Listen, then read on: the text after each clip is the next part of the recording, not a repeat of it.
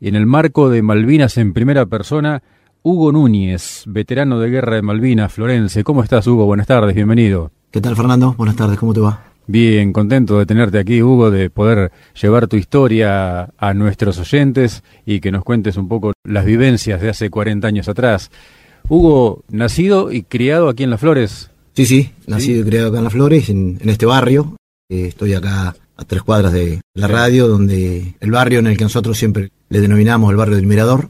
Claro. Con el cual teníamos nuestro equipo de fútbol y con la canchita deportiva donde hoy está el barrio Fonavi, así que lindos recuerdos. Me imagino. ¿Y la escuela dónde? Escuela 18, sí, también del barrio, el barrio de la estación, que fue la escuela que, bueno, le puso a una de las aulas el nombre mío, como excombatiente, a raíz de una iniciativa de una comisión sanmartiniana, con Carlitos Pila y Leo Weiss en su momento. Así es. ¿Y la secundaria normal? La secundaria normal, sí. Ajá. Todo en el barrio. Sí, la verdad que sí, es cierto. ¿Y tu historia con el servicio militar cómo vino? Mientras estabas en la escuela, el sorteo, ¿te acordás del número? 300 y pico era. Bajo. Sí, iba a ser tierra. Sí. Solicité la prórroga yo para comenzar los estudios universitarios. ¿No habías empezado todavía? Me fui en el año 74 a la ciudad de La Plata. Ajá. Así que bueno, fui solicitando la prórroga anualmente hasta que terminé los estudios en el año 80. Ajá. Ya una vez recibido, dejé de pedir el certificado, que te eximía año a año de ir haciendo el servicio. Me toca la revisación médica en su momento, y bueno, apto a, como se decía, y esperando la citación para el servicio para el año 81, que bueno, formalmente me toca hacer el servicio militar en la ciudad de La Plata, a raíz de que yo tuve durante todos esos años el domicilio allá, porque tenía el domicilio del Centro Universitario Florense. Claro. En la vieja casona de calle 12, 1242, así que a raíz de tener el documento ahí me tocó el Regimiento 7, si no seguramente me hubiera tocado la zona de Azul o La Barría, por ahí, o Mar del Plata. Claro. ¿Qué clase sos, Hugo? 55. Así que fuiste con varios años de diferencia con tus camaradas de Colimba en esa época. Sí. Te incorporan con la clase 62. Con la 62, yo la hago con 25 años. En Malvinas cumplí 26 el 1 de junio, ya en las islas. Una vez que nos fuimos de baja, se incorpora la nueva clase, en la cual yo estuve en una parte, en la instrucción de la nueva clase, que la hicimos ahí en Ezeiza, en los bosques de Ezeiza. Claro. Y ya era la clase 63 que, bueno, no todos, pero un buen lote fue a las islas con un mes, mes y medio de instrucción. Habían entrado en febrero, marzo, y en abril se desató el conflicto. Cuando fuiste a revisación, con tantos años de diferencia de edad, con la clase que estaban pasando por la revisación normalmente, digamos, entre comillas, ¿hubo alguna diferencia para con vos? ¿Cómo fue el trato? ¿Te acordás? Sí, me acuerdo clarito porque fuimos ahí a un edificio ahí en 10 y diagonal 78, un edificio militar. Ahí prácticamente, bueno, formar cole, hacer todo la mayoría, todos aptos, ¿viste? En esa clase muy poquitos se salvaban. Y yo había estado cursando algunas materias, que eso lo cuento también un poco en lo que estoy escribiendo. Sí. Había cruzado algunas materias porque me había encontrado ahí con José Cantina, un médico veterinario de acá de la ciudad. Sí. Le ayudé a preparar algunas materias a él también. Rendimos juntos algunos exámenes y él hace el servicio militar el año anterior, en el 80. Y me comenta un día, mirá, si no, vos tenés el domicilio acá, dice, si querés hacerlo acá, dice, yo estoy de chofer del Teniente Coronel. Mirá. Y bueno, sí, le digo, bárbaro, porque me quedo acá, salimos franco a mediodía, porque le llaman el franco local a todos los que tienen domicilio ahí. Sí. La parte de la milicia, de la intendencia, se ahorraba un montón de decenas. Y al otro día a las 7 había que estar de vuelta. Claro. Pero bueno, a mí me venía bárbaro. Yo agarraba 51, cruzaba la Plaza Moreno, ahí por la catedral. Sí. A 4 cuadras estaba en el CUF, nos cambiábamos, nos íbamos a jugar al fútbol.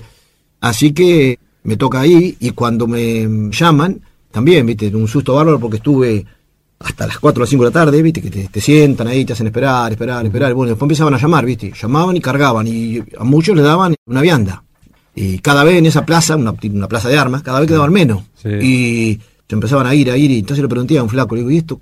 Y le preguntamos a un suboficial, y nos dice, no, los que van con las bolsitas, eso, van todos para el sur, digo yo, la miércoles, bueno, y no me llamaban, hasta que por ahí, no, ni es, bueno, me acerco, me dice, ¿usted tiene un padrino? Yo me hacía, sabía más o menos cómo venía el tiro, entonces, no, le digo, no sé de qué me estaba. Me tira así el documento con un papelito adentro, dice, preséntese en el 7 dentro de 10 días, y me despachó. Ajá. Entonces abrí el papelito y decía, Teniente Coronel Peña, Regimiento 7. Mirá. Se ve que José había hablado, Claro. Y bueno, me vine a Las Flores, que me quedé 10 días más y ya después sí me incorporé formalmente y fuimos acá a San Miguel del Monte a hacer la instrucción. Claro, el periodo de instrucción se hacía en Los Cerrillos. En Los Cerrillos, sí. Claro. Sí, ahí en la zona de las Barrancas, los últimos días, ahí contra el Salado, un batifondo. Viste que practica todo el regimiento completo. Sí. Artillería, los cañones, los tanques, todo un ruido. Así que bueno, yo empecé estando en la Intendencia. Teníamos un suboficial muy gaucho, un suboficial y un subteniente, que ahora están Comodoro. Y a todos los que eran ahí en medio los sacaba de los bailes. Ajá. Porque éramos más grandes, ¿viste? Y nos sacaba de los bailes. Bailábamos un rato, pero después nos sacaba, ¿viste? Y nos había bautizado el pelotón del PAMI. Claro, todos los más grandes. ¿Viste? Que no era ingeniero, era médico, bueno, yo era veterinario, había otro muchacho que estudiaba periodismo, más o menos la zafamos. Claro.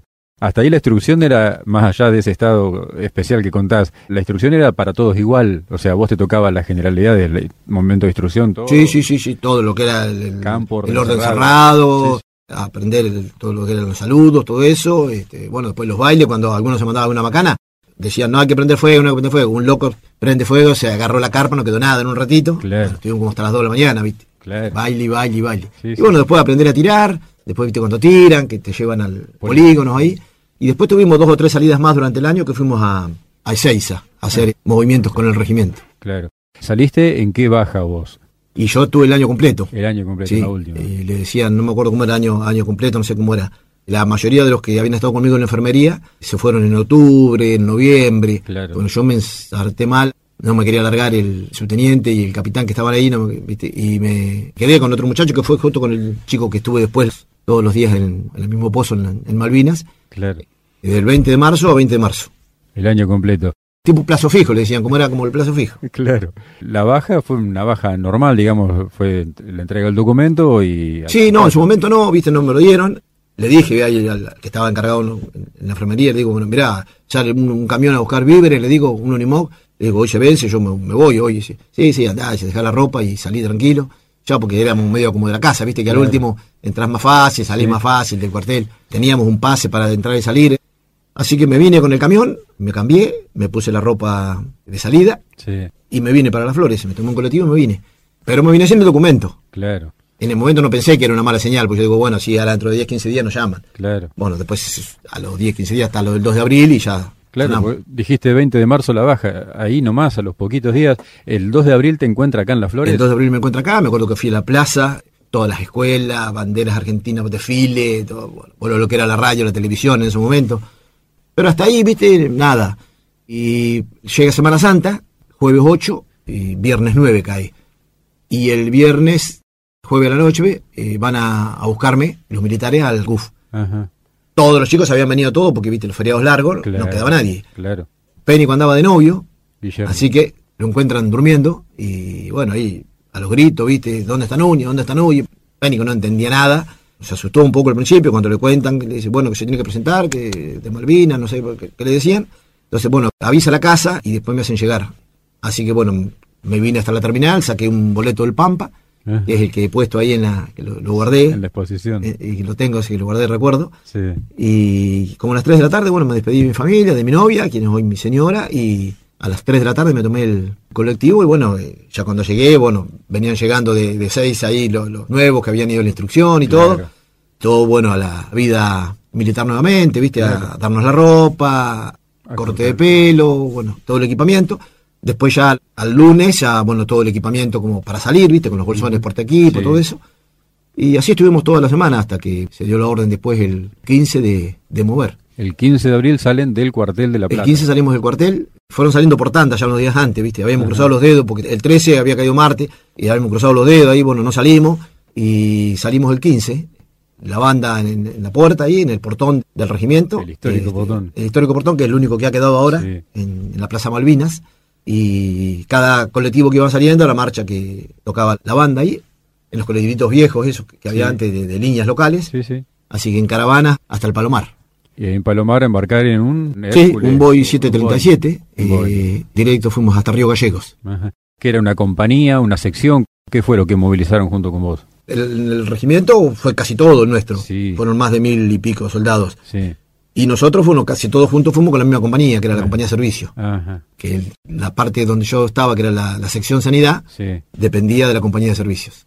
y después estaban las tres compañías de infantería, claro, la compañía A, la B y la C, y la compañía comando. Claro.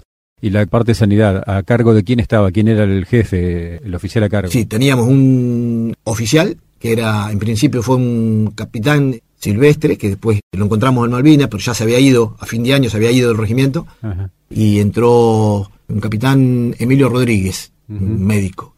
Y como directos así, suboficiales de menos rango, bueno, había cabo, un sargento, y el jefe de todos ellos, en la montaña, un sargento primero. Ajá. ¿El apellido, te acordás? Sí, sí, Rolando Espizuoco. Lamentablemente lo perdimos por el COVID hace un año. Del regimiento nuestro, excepto Baldini, que bueno, post-mortem fue condecorado, medalla al valor al combate, Rolando Espizuoco, sí, un grande para nosotros fue... Yo era grande ya, ¿no?, en relación a los otros chicos, pero un padre, un consejero, un tipazo, ¿viste?, que se ponía al hombro... Todo fue a combatir a London la noche del mayor batifondo, pudiendo haberse quedado un kilómetro más abajo. Sí. Se fue, volvió trayendo heridos, después estuvo con nosotros toda la noche en el último combate, y recién nos empezó a hacer ir para protegernos. Cada vez que había algún herido nos empezó a hacer ir bajando, porque ya veía que la mano venía mal. Realmente, sin palabras, el tipazo que fue, y bueno, lamentablemente lo perdimos. ¿A Baldini lo conociste? Sí, sí. Baldini... en ese momento era subteniente, sí. Juan Baldini, Juancho le decían ahí los muchachos. Juan Domingo, sí, era de familia justicialista, además que él había hecho la carrera militar, sí. Siempre me lo contaba este subteniente que yo te decía, que Eduardo de Almedo, uh-huh, que era de la misma generación, de la misma promoción, claro. Y fue el que mantenía siempre el rigor de la milicia en todos sus aspectos en el servicio, ¿viste? Viste que se hace, cuando estás en el servicio, en Azul no sé cómo lo habrían llamado, donde estabas vos, a nosotros le decíamos retén. Sí. Viste que de noche siempre quedaba un... Cuando no estás de guardia, estás de retén. Claro, que quedaba un jeep, un camión, un grupo de fusileros, bueno, y el enfermero. Que eso no podían dormir o tirarse vestidos, estaban las 24 horas a disposición. Es la primera respuesta a un posible ataque, digamos. Claro, bueno, nosotros recordamos que estábamos todavía en pleno...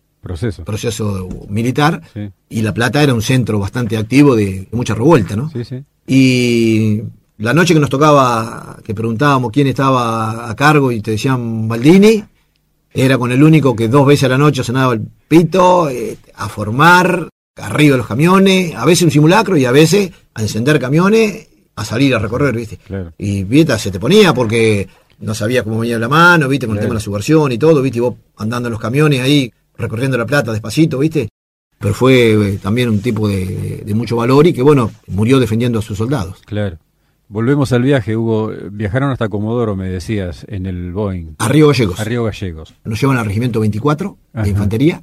Pasamos la noche ahí. Sí. Y a la otra mañana nos dan ahí un, no me acuerdo si fue un té, un mate cocido.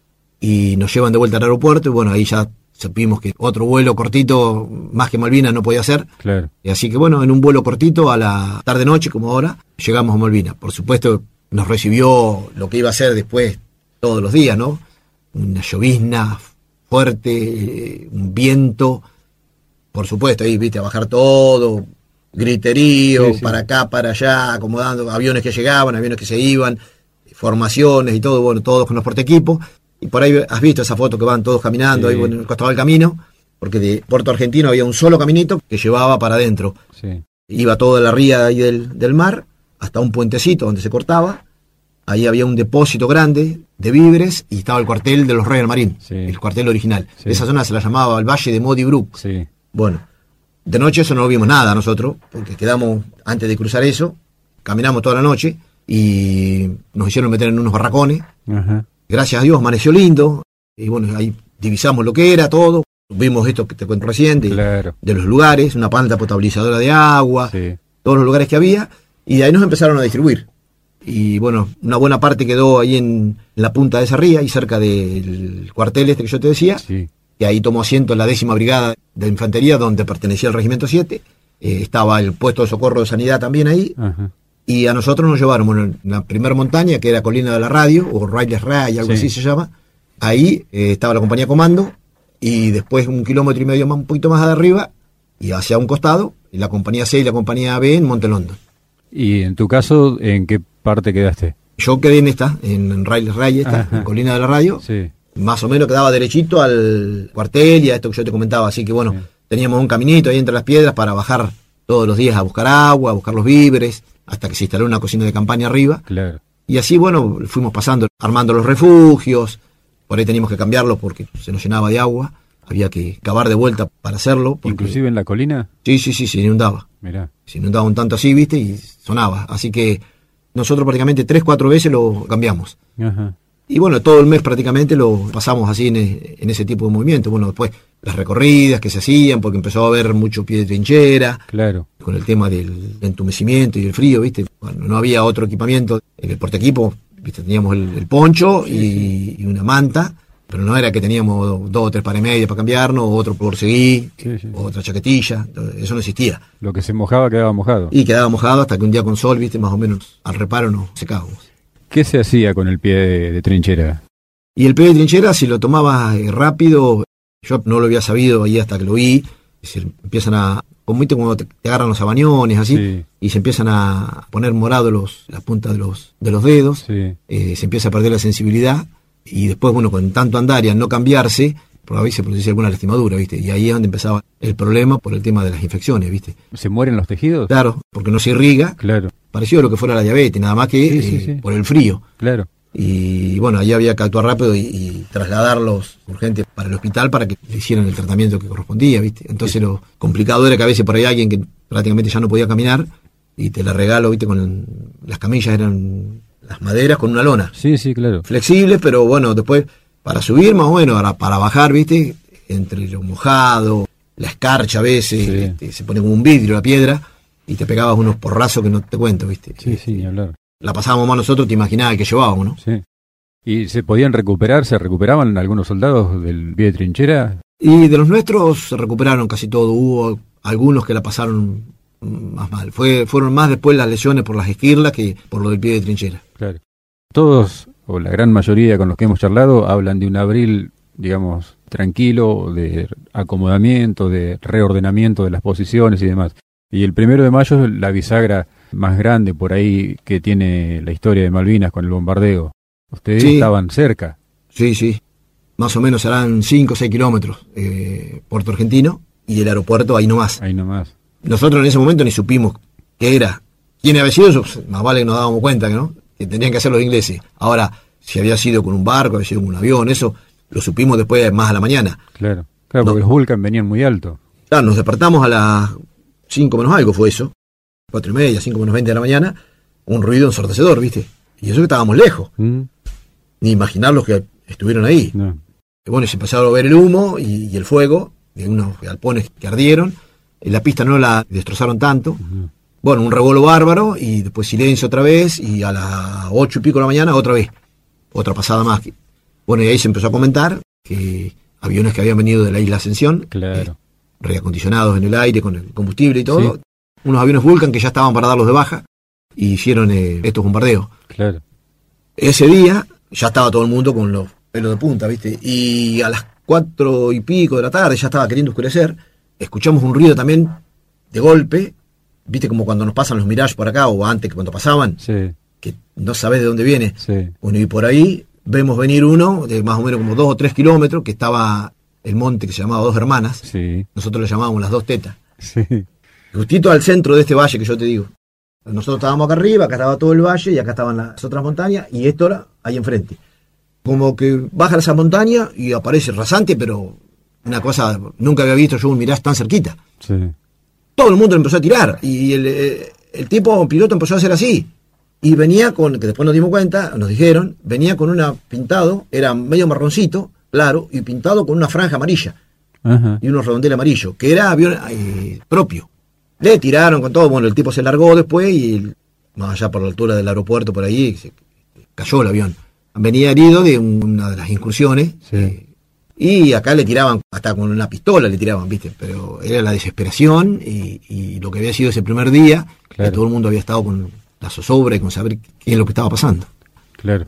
¿Y para ustedes, en la posición donde estaban ahí, cambió en algo el 1 de mayo o siguió todo más o menos como venían? No, ya nos hicieron ir más arriba, tuvimos que cambiar la posición, empezó el sistema de guardias. Ajá. Empezó el sistema del uso de contraseñas, claro, la obligatoriedad del uso del casco todo el día, salvo cuando estuvieras en el pozo.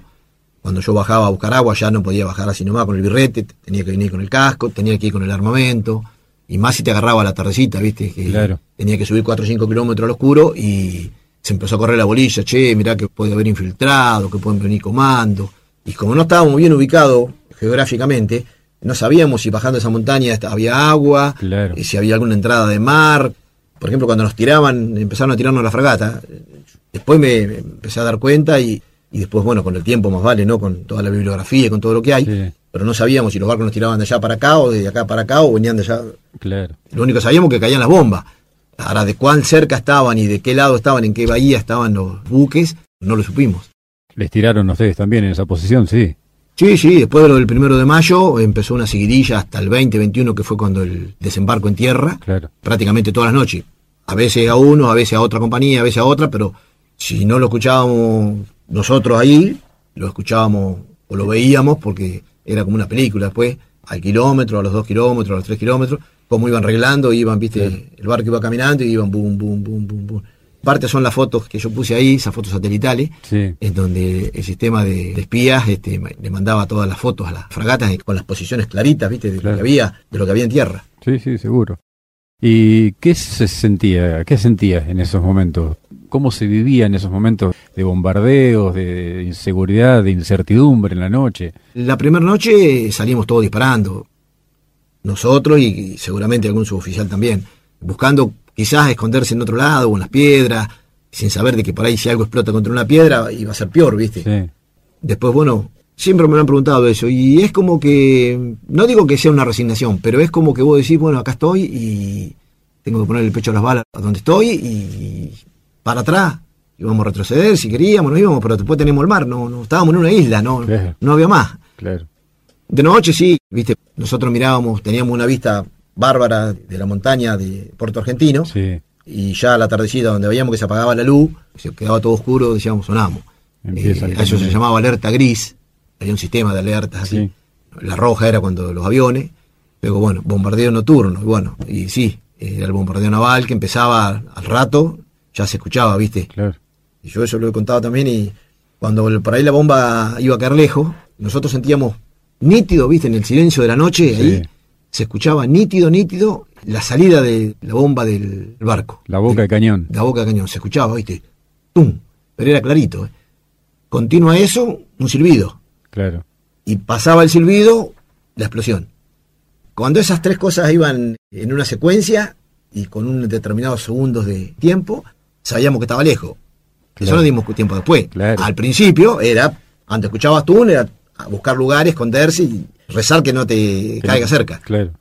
Cuando ya esas tres cosas se empezaban a mezclar y a confundir, era porque cada vez estábamos cerca. Claro.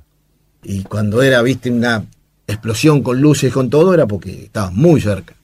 Por ahí veíamos un centello y después escuchábamos el silbido y la explosión, viste. Llega primero la luz, claro, el rayo de luz, entonces mirábamos, era como un espectáculo para nosotros, viste. Estaban sufriendo los otros, claro, los otros después mirarían también cómo le daban a otro regimiento. Claro. Pero cuando venía todo junto, ahí era ensordecedor. ¿Cuánto estuviste de cerca? Y lo más cerca ahí estuvimos, ahí serían 70, 80 metros, que destrozaron un jeep, destrozaron el equipo de comunicaciones de la compañía de comando y fallecieron 2 muchachos del rancho. Es muy cerca, Hugo. Sí, y después vimos los agujeros el otro día y no te salvaba el pozo, no te salvaba nada. O sea que fue estar pendiente de que no caiga ahí, ¿viste? Claro. Nombraste en una pasada el 21 de mayo el desembarco de las tropas británicas en San Carlos.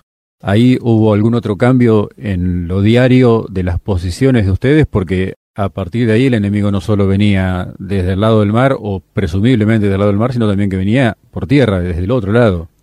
Sí, hubo como un reacomodamiento y un posicionamiento un poco más, vendría a ser hacia el oeste de Puerto Argentino. Sí.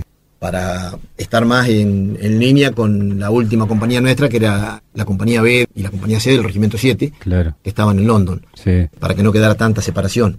Nosotros lo recorrimos con este sargento primero, que estuvimos recorriendo todas las posiciones unos días antes, y quedaba mucho espacio, quedaba mucho bache, y bueno, empezaron a tratar de unificar más, uh-huh, pero ya bueno, cuando empezaron a avanzar los ingleses, después que se enteró lo del estrecho San Carlos y todo eso, había otro monte más atrás, que era el Monte Ken, uno de los más grandes, más altos, y ya nosotros ya veíamos los helicópteros con las cadenas así, sí, transportando y bajando, viste, cajones con material y todo.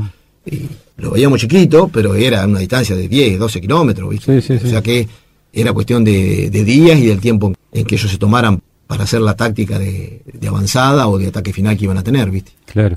Y más allá de que vos eras colimba también, pero tenías una diferencia de edad, capaz que hasta eras mayor que algún cabo primero, hasta parecido en edad a algún sargento.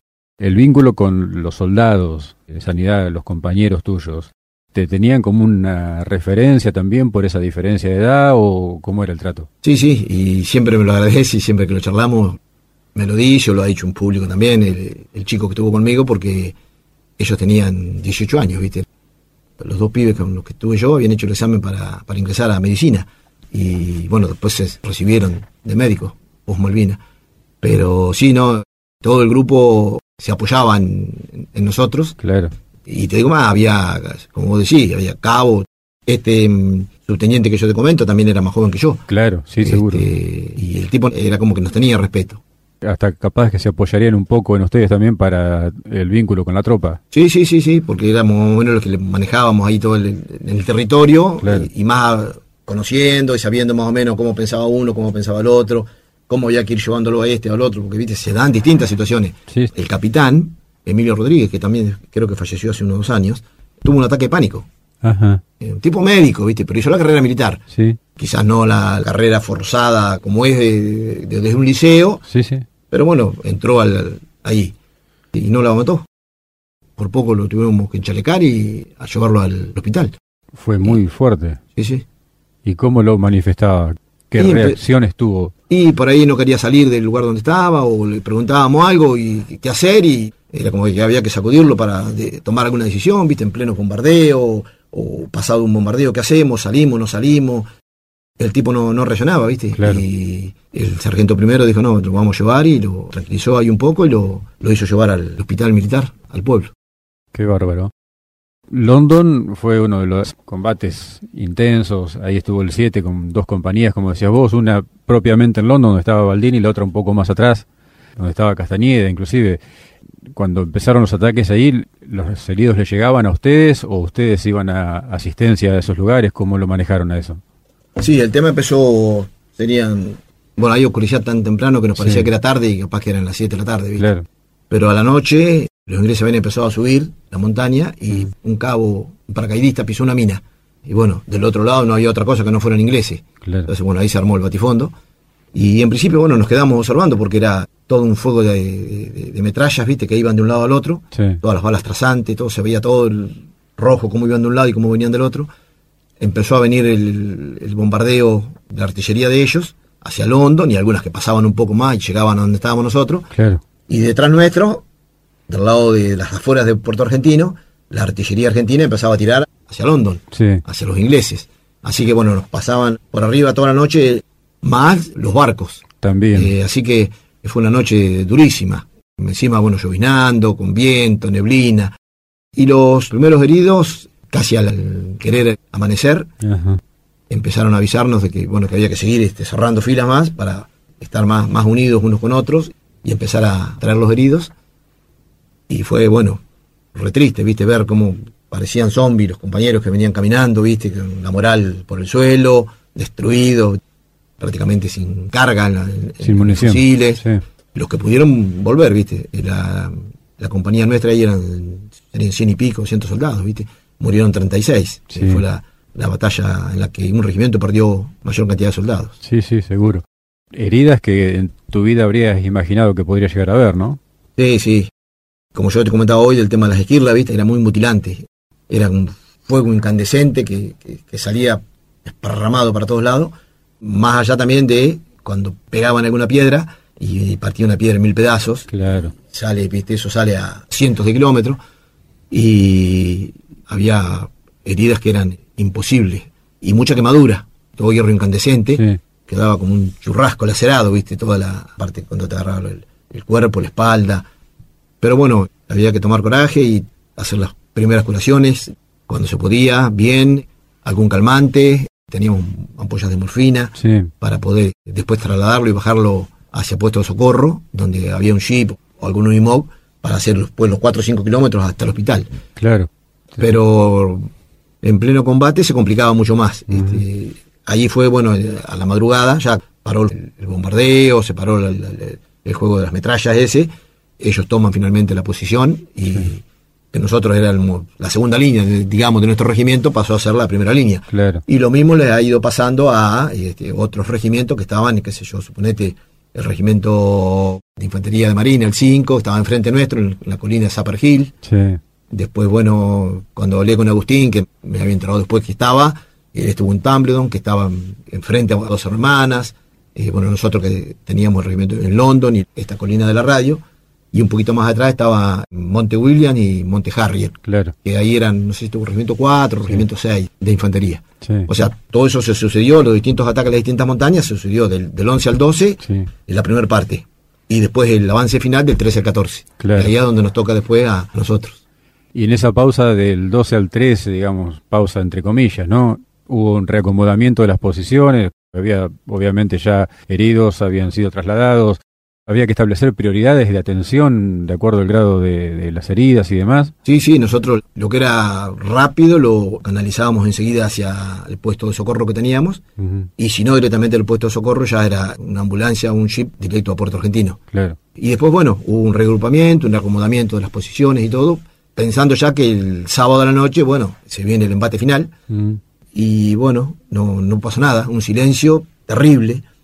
Esa tarde aparece de la nada, nos aparece de la colina de Sapper Hill ahí enfrente, una cosa que sube así, como si fuese un helicóptero, un Harrier. Toma vuelo así, baja el valle, donde yo te decía que estaban los cuarteles, sí, pega la vuelta y cuando dobla así, justo a la altura, larga las dos bombas. Las vimos claritas, porque nosotros habíamos bajado media hora antes. Caen las dos bombas y destruyen el cuartel. Y ahí mueve como para el lado de Dos Hermanas, que ya era posición que ellos estaban dominando. Claro. Eso fue lo único, y después un silencio en toda la noche terrible. Dijimos, bueno, se viene el ataque el sábado a la noche. Y no, el ataque se vino después el domingo a la noche, domingo 13 para 14. Claro, y ahí atacaron con todo. Sí, ahí se armó la misma situación que pasó en Monte Longdon. Temprano empiezan con el bombardeo naval, uh-huh, después empieza con el fuego de artillería, la Argentina que repelía con el fuego de artillería. Nosotros no teníamos ahí apoyo naval, no, claro, teníamos apoyo aéreo porque de noche no podían, los aviones no podían andar, así que era la artillería nada más de tierra. Claro. Y bueno, se sostuvo todo hasta la madrugada, 7 y pico, 8 de la mañana, hasta que no sé cuál habrá sido el canal de comunicación o algo para el cese, digamos, consentido ahí, de que de golpe se paró todo y después la rendición se hace a la tarde, pero bueno, sí, ya a 8 y pico de la mañana, 9, ya fue un silencio terrible. Y ahí nos dimos cuenta que realmente se había terminado la guerra. Dicen que el silencio cuando terminan los combates es tan impactante para el combatiente como el estruendo mismo del comienzo de la guerra. Sí, porque la mayoría de los días, escuchando eso todas las noches, que después, bueno, de golpe yo lo hablaba con Matías, de pronto sí, estábamos en el hospital y con un silencio sepulcral, ¿viste? Y ahí nos dimos cuenta que la guerra había terminado. Claro. Se lo contaba así porque fue, ¿viste? Esos silencios realmente después de tanto bombardeo, y de tanto avión, y tanto barco, y metralla, y cañón, mortero, lo que fuera. Claro. Y más ahí, viste, que estás en una soledad. Sí, claro. Que el ruido, cualquier ruido, te hacía estar alerta. Ya el viento nomás era un ruido. Seguro. Y más allá de tu rol de la parte sanidad, que uno imagina la asistencia a los heridos y todo lo demás, ¿empuñaste el fusil, tiraste? Sí, en la última noche. Nos decían, no, ustedes van a estar bien porque tienen el... Sí, le digo, pero los barcos no nos ven si estamos con la Cruz Roja. Claro. Y teníamos el fusil que tenía todo el mundo, uh-huh, un regimiento, sí, provisto, de infante. Pero bueno, fueron los tiroteos de esa noche y después ya, bueno, la orden era a empezar a bajar heridos y a acomodar gente. Y más o menos serían las 12 y pico, la 1 de la mañana. Y el sargento primero hieren a un sargento en una pierna y nos dice, bueno, Núñez y Sumilo empiecen a bajar, yo los voy a empezar a hacer bajar de a 2, y bueno, tardamos llegar al hospital porque teníamos en pleno bombardeo, había que esperar, claro, seguir de vuelta, por ahí veníamos ruido, otra vez los panzazos, hasta que bueno, llegamos, después por ahí no te querían dejar pasar porque estaba la policía militar, claro, todo un tema, viste, de noche, se sucedieron muchas escenas así de tiroteos entre propias tropas, porque sí. Y sí, porque viste, ahí nadie se acordaba, claro, lo que había que decir, lo que no había que decir, viste. La verdad que fue bastante, fue como un desbande al final, porque no había una voz de mando en cada uno de los regimientos bien firme, viste. Quiso haber un, yo lo he leído por ahí, como un contraataque de fuerzas argentinas. Nosotros teníamos, el segundo jefe era bastante también bravo, el mayor Carrizo, que también viste, juntó gente para ir, pero bueno, no alcanzaron a llegar a la punta del pueblo, que ya medio tuvieron que volverse porque era insostenible. Sí, sí, claro. Así que ustedes con los heridos, el repliegue hasta lo que era el puesto de sanidad principal, digamos, en Puerto Argentino.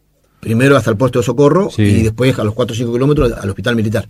Ahí, digamos, fue tu destino final después de los combates. Sí, sí, la última noche la pasé, o sea, la madrugada y el primer día, como misionero, si cree, ya fue ahí en el hospital. ¿Asistiendo también? Asistiendo a los iban trayendo. Claro, tremendo. Sí, sí, te quieras imaginar. Fue una lástima que no se pudo hacer viajes, pero claro, en la última noche, en pleno bombardeo, creo que salió un Hércules, alcanzó a salir, sí, pero no podía llevar cantidad de heridos, viste, y lamentablemente muchos tuvieron que quedar ahí, después trajeron los ingleses, sí, y muchos los tuvieron que enterrar ahí, si no por ahí algunos que hubieran fallecido los podían haber traído. Pero sí, era como cuando ves una película, viste lo que sí sucede, que hay algún terremoto o algo así y van enfermeros para todos lados que no sabéis para dónde agarrar. Bueno, esas situaciones difíciles, porque y quién era, y lo mirábamos y no reconocía que era un compañero que había estado con vos, viste, situaciones jodidas. ¿Y hasta cuándo siguió esa situación para vos, de estar dando asistencia ahí en el hospital de Puerto Argentino? Hasta la tarde, después ya a la tarde. El 14 de junio. Claro, después ya a la tarde nos hacen salir a todos, ajá, nos llevan a unos barracones, unos galpones grandes, y ahí nos identifican a todos, y bueno, la entrega de todos los elementos que tuvieras, cordón, cinto, cartucho, nada, casco, que son esas fotos que se ven, que vamos pues todos caminando, sí, y en unas barcazas nos llevan al barco que pensamos que nos habíamos hundido y era el Canberra, un transatlántico, claro, inglés, que fue el que nos llevó hasta Puerto Madryn. Claro. En el hospital, ¿te encontraste ahí con británicos también, con combatientes británicos, o solamente en los barracones cuando ya le empezaron a tomar los datos? En los barracones, no, en principio no, ellos no entraron al hospital, no entraron. Ajá.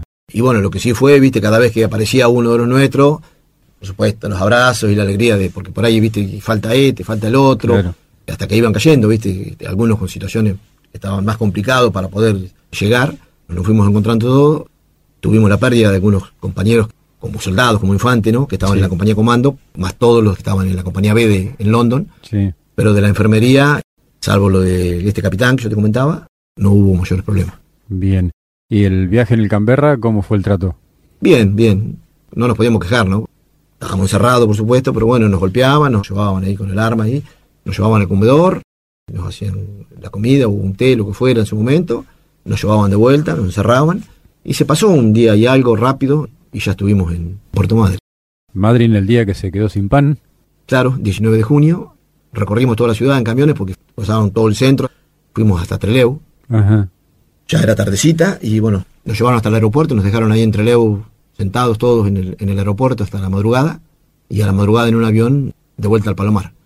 Nos llevan a la Escuela General Lemos, en Campo de Mayo, sí, y ahí estamos prácticamente de todo el fin de semana, porque justo cae el domingo, que pensamos que ya nos íbamos a La Plata, coincidió el Día de la Bandera, el 20 de junio, y el Día del Padre. Uh-huh. Y todos pensando, bueno, estamos a La Plata. Yo no me hacía problema, porque yo no tenía parientes, pero la inmensa mayoría eran todos chicos de ahí, o claro, de Berisso, de Ensenada, o del Gran Buenos Aires. Así que seguramente iban a tener parientes esperándolo y todo. Sí, sí. Y no, viste, ahí empezó de vuelta todo el peregrinaje, viste, de bañarse, cortarse el pelo, ropa limpia, declaraciones juradas, que no hay que decir esto, no hay que decir el otro, ¿no? Viste, toda esa liturgia de la colimba. Y recién al otro día, el lunes, en colectivos de línea nos llevan a La Plata, llegamos a la tardecita, un desastre, 51, ahí todo, la cantidad de gente cuando se enteraron de que llegaban los soldados, terrible, y metieron todos los colectivos adentro y todo, pero no aguantaron ni la presión y tuvieron que abrir los portones y entró, claro, toda la gente. Se puso toda la gente atrás, así en la plaza de armas, nos hicieron formar a todos, nos hicieron una arenga ahí, y bueno, y nos dieron un franco hasta el lunes. Ajá. Después volvimos y bueno, ahí yo me reencontré con unas encomiendas, ahí que yo cuento que recuperé un montón de cartas, y bueno, el documento fue unos días después. ¿El franco ese lo pasaste allá en La Plata o te viniste?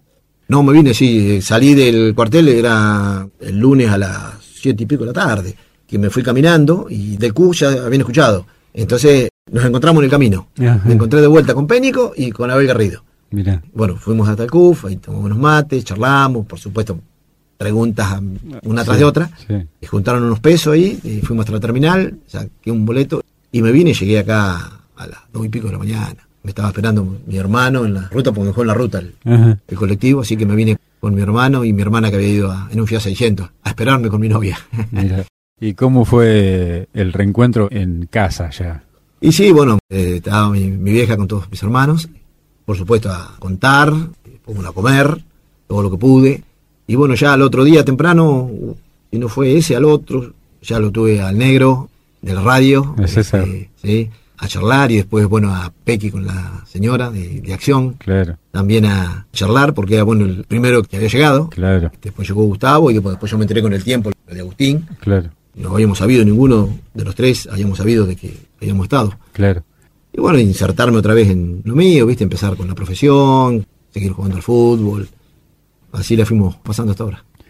Y más allá de esas charlas en el CUF y en tu casa, el después, ese volver a insertarte, ¿contaste? ¿Te preguntaban? No me imagino el día a día, qué sé yo, ibas a algún lugar a trabajar y sabían que eras veterano o sabías que habías estado en la guerra, por ahí no se usaba tanto la palabra veterano. ¿Te preguntaban? ¿Podías contar? ¿O te costó? No, no me costó mucho, pero igual siempre es mucho más movilizante y te hace volver a esos recuerdos en las fechas que año a año se sucede, claro, lo del 2 de abril, ¿viste? Sí. Por más pequeño que sea, siempre, bueno, vas a una escuela, o vas a otra escuela, vas al acto, cuando son así 10 años, 20, 30 o 40 como el de ahora, sí, distinto, pero después durante todos los años también pasa. Después durante el año, no, salvo que me encuentre con alguno, o las redes, o por comunicación así, y siempre sale alguna anécdota o alguna conversación, pero realmente no, en los momentos esos, así que yo te digo, de la fecha sí, porque por ahí te vuelven los recuerdos, como yo te decía, de las atenciones que hicimos con compañeros en situaciones muy, muy límites, o en las que uno la pasó mal y todo, y bueno, y ahí te vienen, y decís, bueno, la pucha, la que si vale la pena vivirnos, que la vida que vamos atravesando con la que uno ha pasado, ¿viste? Seguro. Reencuentro con los compañeros veteranos debe haber, imagino. Sí, sí. Más allá de la comunicación, que si no es diaria, es frecuente, con el que más me he encontrado es con Tomás Humilo, que es un médico que está en Junín, que fue el que estuvo conmigo los 74 días, y después los demás están casi todos en La Plata. Uh-huh. Yo le comentaba los días a Flavio Giacomini, que es el que me estaba ayudando con el tema de la redacción y eso, en Cultura, que tenía una foto que nos sacamos cuando volvimos a buscar el documento. Uh-huh. Que estamos ahí todos de pinta, bueno, y la miraba los otros días y 5 ya no están. Claro. Y lamentablemente por suicidios, ¿viste? Así que mirá si habrá sido dura la pelea con la mente, que tipos grandes también, uno joven, porque era de 18, los demás ya médicos recibidos. Mirá. Y se quitaron la vida. ¿Nunca hubo ningún contacto del ejército como fuerza o del regimiento comunidad con ustedes después de la baja definitiva, digamos, después de la guerra, como para decir cómo estás y de todo? Y en eso, como lo que yo te contaba hoy de los reconocimientos, viste, que te llegan a 20 años. Para que te dé una idea, yo presenté un papel, porque me llamaron un día de que había que presentarlo, presenté un papel en el 2019 para hacer una junta médica por el tema del estrés postraumático. 2019. Sí. Me llamaron, me acuerdo porque viajé en la combi el Día de la Virgen, el 16 de julio del año pasado, a hacer el reconocimiento. Un poquito tarde. Sí, pero bueno, ahora ha mejorado en cuanto a lo que es la atención diaria, nos dieron el PAMI, tenés todos los servicios, uh-huh, tenés que viajar, bueno, pero hay en Buenos Aires, en el Favaloro, hay una parte de atención al veterano. Ajá. Después está esta Dirección de Bienestar del Ejército, sí, que te atienden muy bien en todo lo que vos precisés, pero bueno, todo el tema de acá, yo creo que hubo un déficit ahí, y en principio del Estado en los primeros años, ¿viste? Porque claro, si eso no se agarra rápido, después es mucho más difícil. El daño es irreversible. Y lamentablemente, también hay que decirlo, ¿no? Los primeros años, lo que fue buena parte del periodo de Menem, fue muy desmalvinizador, como se dice, sí, ¿no? No hubo ese acercamiento, no hubo esto que hay hoy con las escuelas, claro, muy poquito, a cuentagotas. Hoy nada que ver con los fines de los 80 y el 90, nada que ver. Hay un aula que lleva tu nombre, en la escuela donde hiciste la primaria, hay una calle que lleva tu nombre. Sí, esa fue una iniciativa de los concejales en su momento, y yo siempre lo he dicho, ¿no? Y más en Las Flores. Mientras esté en Las Flores, todos los actos del 2 de abril, por más chiquitos que sean, sea izar la bandera, siempre iba a estar. Una sola vez no pude estar porque me llamó una maestra con la que me reencontré después de 38 años, ajá, sí, y me había dado una carta, sí, y entonces no le podía fallar y me disculpé acá y no estuve. Después estuve siempre, hasta los primeros, que eran los que hacía, vos recordarás, los primeros actos de Malvinas, y los hacía una docente, la señora de Brizuela, sí, la maestra de la Escuela 1, sí, que tenía Club de las Grullas de Papel. Sí. Bueno, lo hacía en la plazoleta, en la terminal. Sí. Ahí se hacían los primeros actos, sí, hasta que después, bueno, se hizo la de acá de la plazoleta y eso, pero siempre hemos estado, y yo digo siempre, eternamente agradecido por el reconocimiento, así chiquito que fuera. ¿Cómo fue esa historia de la maestra y la carta? Allá repartían, viste, el correo, repartía, sí, me tocó una carta como a muchos le tocó, carta por un soldado, ¿eh? Y estaba el nombre de la chica. La leímos ahí, la guardamos. Esa la pude traer también. Bueno, con el tiempo, siempre mirándola, pero no encontraba nunca nada escrito encima con un lápiz de color, la dirección. Se había puesto dificilísimo. Y bueno, le dije a Alejandro Reyes Lara, que es medio fanático de las redes y de todo eso, sí, y me dice, esto tenemos que hacerlo, dice. Y se dedicó, y me dijo, encontré una, que lo echaron al diablo, después encontró otra que le dijo que era la prima, hasta que encontró, le mandé un correo, ajá, me dio arisca, como dicen, esta me van a robar, ¿viste? Entonces le dije, mirá, vos escribiste una carta, pum, pum, sí, pero no sé, no te conozco, bueno, le digo, vamos a hacer una cosa, yo voy a sacar una foto, le voy a decir a alguien que me la escanee y te la mande por correo y te la voy a mandar. Y bueno, y ahí vos te vas a dar cuenta que es tuya y vas a aceptar charlar. Claro. Cuando le mandé la carta, al toque llamó toda la familia, en la escuela, cuando me contó que era docente, claro, maestra jardinera. Y bueno, pasaron así 1 o 2 años de eso, y me llama un día y me dice, mirá, me toca organizar el acto del 2 de abril, no querrías venir. Era un fin de semana largo también de Semana Santa, a Mar del Plata. Un fin de semana que tocó como 4 días y Mar del Plata explotaba. El acto era el lunes. Y me fui con mi señora y me reencontré ahí con ella, bueno, muy emotivo, todo lleno, viste, todos los chicos, los docentes y todo, bueno, todo el mundo llorando. Le entregué la carta. Claro. Así que bueno, y siempre para el 2 de abril y todo eso, y cada tanto te charlamos. Claro, me imagino.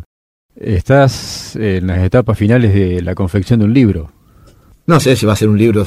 Sí, yo fui escribiendo, digo que como si fuese un diario, pero bueno, eran hojas que en el día a día lo iba haciendo, y cuando no se podía, por los bombardeos y todo eso, después juntaba, recordaba los de 1 o 2 días anteriores y claro, retomaba y iba poniendo las fechas, para acordarme de la fecha más que nada. Algunos croquis que hicimos ahí del lugar para saber dónde estábamos, que más o menos coincidió bastante con lo que después, bueno, con el diario El Lunes se puede ver. Claro. Y bueno, en base a eso empecé a escribir cuando la pandemia, y después digo, a esto le tengo que ir agregando fotos. Entonces a determinadas cosas le voy poniendo las fotos que corresponde, más o menos, que he ido buscando. Sí. Y lo fui acomodando, le fui agregando mayor material. Y bueno, ya se lo pasé a unas chicas ahí de diseño y todo esto ahí en el municipio, que lo están acomodando. Uh-huh. Bueno, la parte de la gramática y todo eso, porque a veces vos escribís en primera persona, a veces tuteás, sí, a veces... Bueno, me lo está acomodando Flavio con otra persona más. Ni se me ocurrió nunca por la cabeza ni hacer algo para venderlo ni nada. Yo quiero hacer algo y después que lo tenga cada una de las escuelas en sus aulas o en sus bibliotecas, claro, y en cultura y todo eso, y ya con eso estaré cumplido. La historia contada en primera persona, como decimos nosotros. Sí, porque después te vas olvidando, y claro, con ese machete más o menos fui. Después consulté algunas cosas, hablé con un muchacho del regimiento, y como te montaba hoy, para que me pasara. Yo me acordaba toda la parte más cercana, pero quería poner más, ¿viste? Entonces, bueno, me pasó cómo estuvo compuesto el regimiento en ese momento, claro, los jefes, las cadenas de mando y todo, para poder ponerlo todo. Así que, bueno, vamos a ver qué sale. Hugo, para mí un gustazo haberte tenido de acá, que cuentes tu historia. Esto va para el canal de YouTube también, así que va a quedar para que lo escuche quien quiera, donde quiera. Era un poco una deuda que teníamos con vos también. Lo que quieras agregar. En principio, el agradecimiento, porque sabemos que has estado siempre y tenés el alma de malvinero. Más allá de que también has hecho el servicio militar en su momento y sabés lo que es esto, realmente para nosotros siempre es una alegría y muy movilizante que haya gente que está en el tema, que pregunta, que es respetuosa y fundamentalmente que sabe escuchar y sabe entender.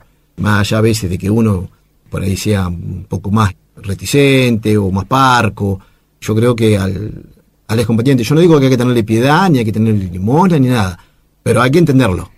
Y entonces, partiendo de esa base, habiendo ese respeto, está todo bárbaro y por supuesto eternamente agradecido.